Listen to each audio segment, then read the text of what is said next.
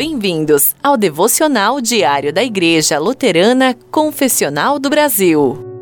Em nome do Pai, do Filho e do Espírito Santo. Amém.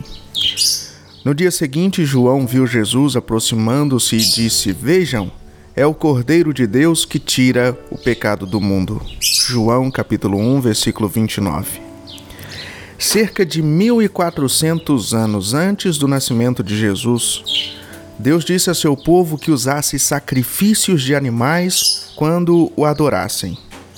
E sob esse sistema de sacrifício, os sacerdotes começavam e terminavam cada dia da mesma maneira. Pegavam um cordeiro, matavam ele, escorriam o sangue do cordeiro, aspergiam o sangue sobre o altar, depois queimavam toda a carne do cordeiro até que não fosse mais do que cinzas. Além dessas ofertas diárias, havia outros sacrifícios ordenados para diferentes festas religiosas e ocasiões da vida. Seguir as leis de Deus resultava em um mínimo de 1.273 sacrifícios de animais todos os anos, sem contar os milhares sacrifícios voluntários que as pessoas ofereciam além desses. Ao longo dos séculos, o povo de Deus derramou um oceano de sangue sacrificial. Ele deveria lidar com o seu pecado, mas nunca foi o suficiente, porque é impossível que o sangue de touros e bodes tire pecados, diz a carta aos Hebreus, no capítulo 10, versículo 4. Mas isso não significa que os sacrifícios foram uma perda de tempo. Deus os estava usando para ensinar algo importante ao seu povo. Os repetidos sacrifícios os lembravam de que tinham pecados com os quais lidar. Os galões de sangue derramados os ensinaram que sem derramamento de sangue não há perdão. A matança constante mostrou claramente que o salário do pecado é a morte.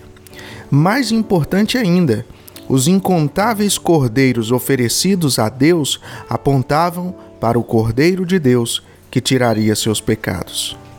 Então, quando o Cordeiro de Deus finalmente apareceu, João Batista se certificou de que todos soubessem quem ele era.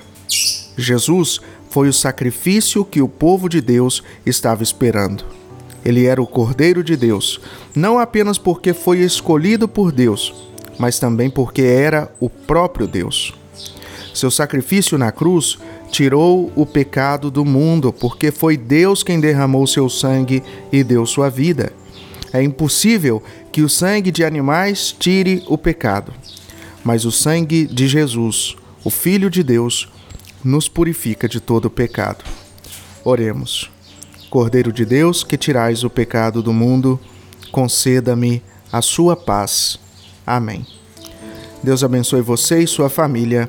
Em nome do Pai, do Filho e do Espírito Santo. Amém. Você ouviu o devocional diário da Igreja Luterana Confessional do Brasil. Ouça também no Spotify e Google Podcast. Acompanhe nossas redes sociais, arroba Luteranismo Brasil. Acesse nosso site www.luteranismobrasil.com. Seja o iniciador de uma comunidade luterana em sua cidade. Escreva-nos. Contato arroba luteranismobrasil.com.